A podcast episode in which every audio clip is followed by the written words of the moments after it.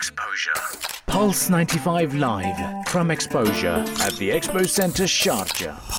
Yes, and we're back live right here at Pulse 95 Radio at the 7th edition of the International Photography Festival Xposure. Being that this is the 7th edition, that means we have seven days. We're on our seventh day right here, the last day at the Sharjah Expo Center. And there's still so much to do and see here, guys. We have ongoing seminars, exhibitions for you to check out, as well as focus groups and Stage X live sessions. But over here at Pulse 95 Radio, we have the privilege to talk with some world class photographers. And here with us, it's our pleasure to introduce J. Tom Lopez, a highly respected professor of art and fine art photographer at the University of Miami, with degrees in psychology, philosophy, media arts, and fine arts. Professor Lopez has edited and ran essays on photography, and his large scale digital prints have been exhibited worldwide in many prestigious collections. Welcome to the show, Tom. Oh, thanks for having me. It's great to have you on. Now, uh, Tom, we see that this isn't your first rodeo right here at the exposure. You've been here in 2019. Correct. And you're here now. So tell us, what has changed since 2019 and 2023 when you first walked into the, you know, to the festival?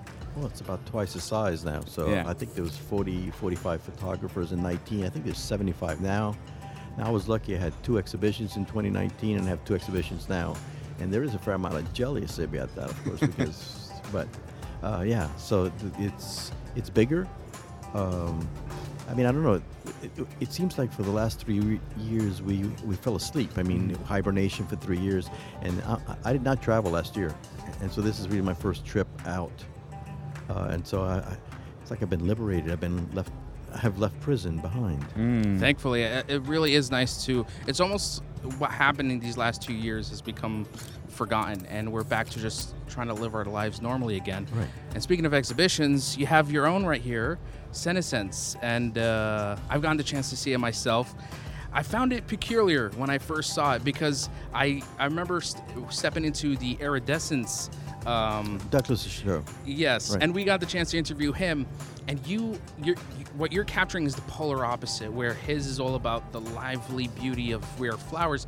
Yours is about the things that are dying or have, you know, decayed, and I think there's still beauty in that. In, uh, I hope so. I don't know, definitely because it uh, it reminds me of, of a show that I'm recently watching called uh, The Last of Us, and it has this premise of this fungus infecting human beings, and slowly we become, you know, just another virus byproduct of this plant. But and all of the hideousness and disgusting nature of it all, there's still beauty in it. I feel like that's what I'm getting from your exhibition as well. Well, I can talk about two ex- two aspects of the show. One aspect is is that uh, there's a wonderful book, uh, "In the Wilderness is the Preservation of the World," and it's photographed by Eliot Porter and the poetry of Thoreau, and so and he follows the seasons. So it begins with spring, which is what I did. I, I went to the same botanical gardens in New York and in Miami, and two in New York, and then uh, one in Mexico. And so what I've done is I photograph in the spring. Everything is blooming. It, it, it, it, is a hope and the buds. In the summer, things bloom and you have this spectacular colors, and in the fall, things begin to sort of die down. And it, but but and then in the winter, which is I just photographed uh, in December, January, it, it, the browns, the the way that uh, spiders and bugs suck all the juice out of flowers and then create these little condominiums for them to live in. And so it is. I, I don't see the sadness in it. It is a natural a cycle of life. You're born, you live, you die, a- and then then the the beauty of the the winter is the possibility of an incarnation. So so the, these are poetic um, images for me. And then if you look at some, if you look carefully, I work in situ. I work on the spot. I don't take it to the studio, which is what the traditional flower photos are. Douglas and I are very good friends. We've been friends for 18 years. So, um, I mean, we, we, we talk about the idea of photographing in full bloom and then photographing the cyclical aspect, which is what the senescence is. Senescence means the natural decay of all organic material. And as an old man, I'm 74 years old. You know, as an old man, you know, I, I look at my body and it's falling apart, and I see the parallel, the anthropomorphic aspect of flowers uh, is my life and the- the future, the poetry of it. It's crazy. Wow. That's such a fascinating perspective. But, but I'm also astonished because Tom, you do not look 74, mashallah. You you look. I mean, I would never give you 74. You do take care of yourself. But I also want to talk about how you know you have written and spoken on the historical impact of photography and how it has you know influenced and shaped our culture. How does that? Talk to me about it.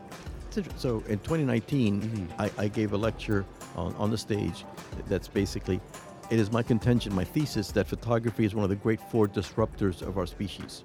Wow. I mean, obviously the wheel, language, the printing press, and then photography. Now, we can talk about the fifth, which is a computer. Mhm. The digital world is, we don't know, that, that's still in the process. Still in its early stages. Right, but photography in 1827 changes how we think. For the first time in our in our history, we can hold evidence in our hand.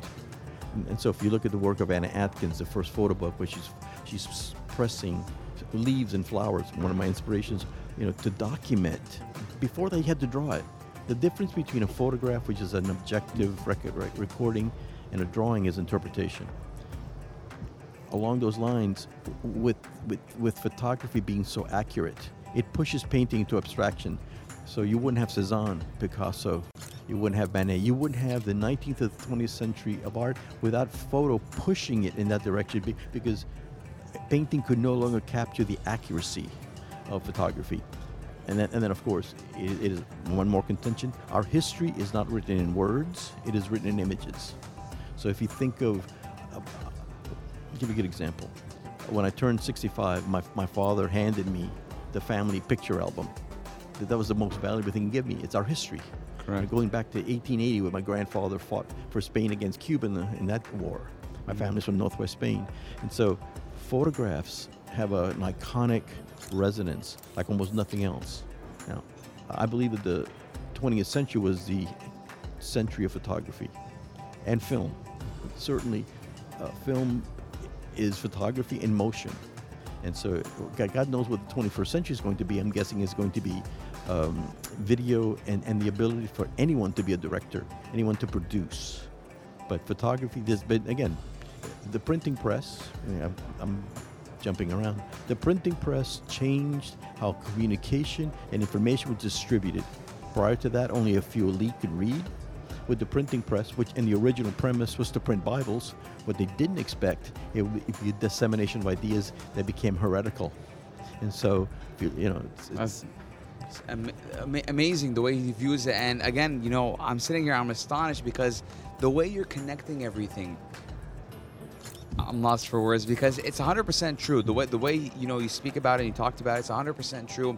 And again, I mean. Uh, you're a professor for a reason, and I'm here. I'm just, you know, I, was again. I told you, professor, I'm a student right here, and you taught me something very valuable. Another thing I want to add to your not not only your perspective on you know photography and how disruptive it is, but even with your work here, you're capturing this you know the process of decay and death. With photography, you're able to immortalize that moment, and something that's dead or has long long been gone stays there forever. You know, and I think that's also another amazing thing about photography. if, if I may mention one thing, so photography is a, is one, two things. Photography for the photographer is practice, study, observation, and discipline. But once once the image is transferred to the public, it begins about what what what, what baggage you bring to the photograph. It, it creates a different um, dialectic between what I thought I was doing and what you think I'm doing, and and it's and it's that wonderful collaboration and even even across time. It's like when you look at a photograph that's 100 years old, I'm having a dialogue with what this person is saying, but filtered through my own baggage. And mm, so I just love the way that. you perceive it. Uh, amazing. Again, uh, you know, I'm, I'm really excited, uh, you know, uh, to have this conversation with you and, you know, talk to us about the workshop, Photographic Education in the 21st Century. Well, that, that's about to happen in about an hour and a half. Yeah, so tell us, you excited? Yeah, very much because uh, I'm with three other um, wonderful photographers who also think about this. I mean, so Lars, Mohammed, and Douglas, and, and we've been talking about this. So, um, does one need to be educated in photography in the 21st century? And and I, before I went to Miami 30 years ago, I taught at RIT in Rochester, New York. It was the biggest photo school in the world, 1,000 photo students, 50 photo professors, and they taught the technology, and, and almost all those people found jobs. Now, everyone with a camera, I'm sorry, everyone with an iPhone Yeah. is a photographer. And so perhaps what we need to teach in, along with, um with photography is history, philosophy, uh, political science, reading books. Correct. You know, I mean, I ask my students, you know, what's the first line of Moby Dick? Call me Ishmael. They don't know who Ishmael was. They don't know Abraham's first son. I mean, so so they, they, they come unprepared. They, it's like they come unarmed to the table. You're So- right. Yes.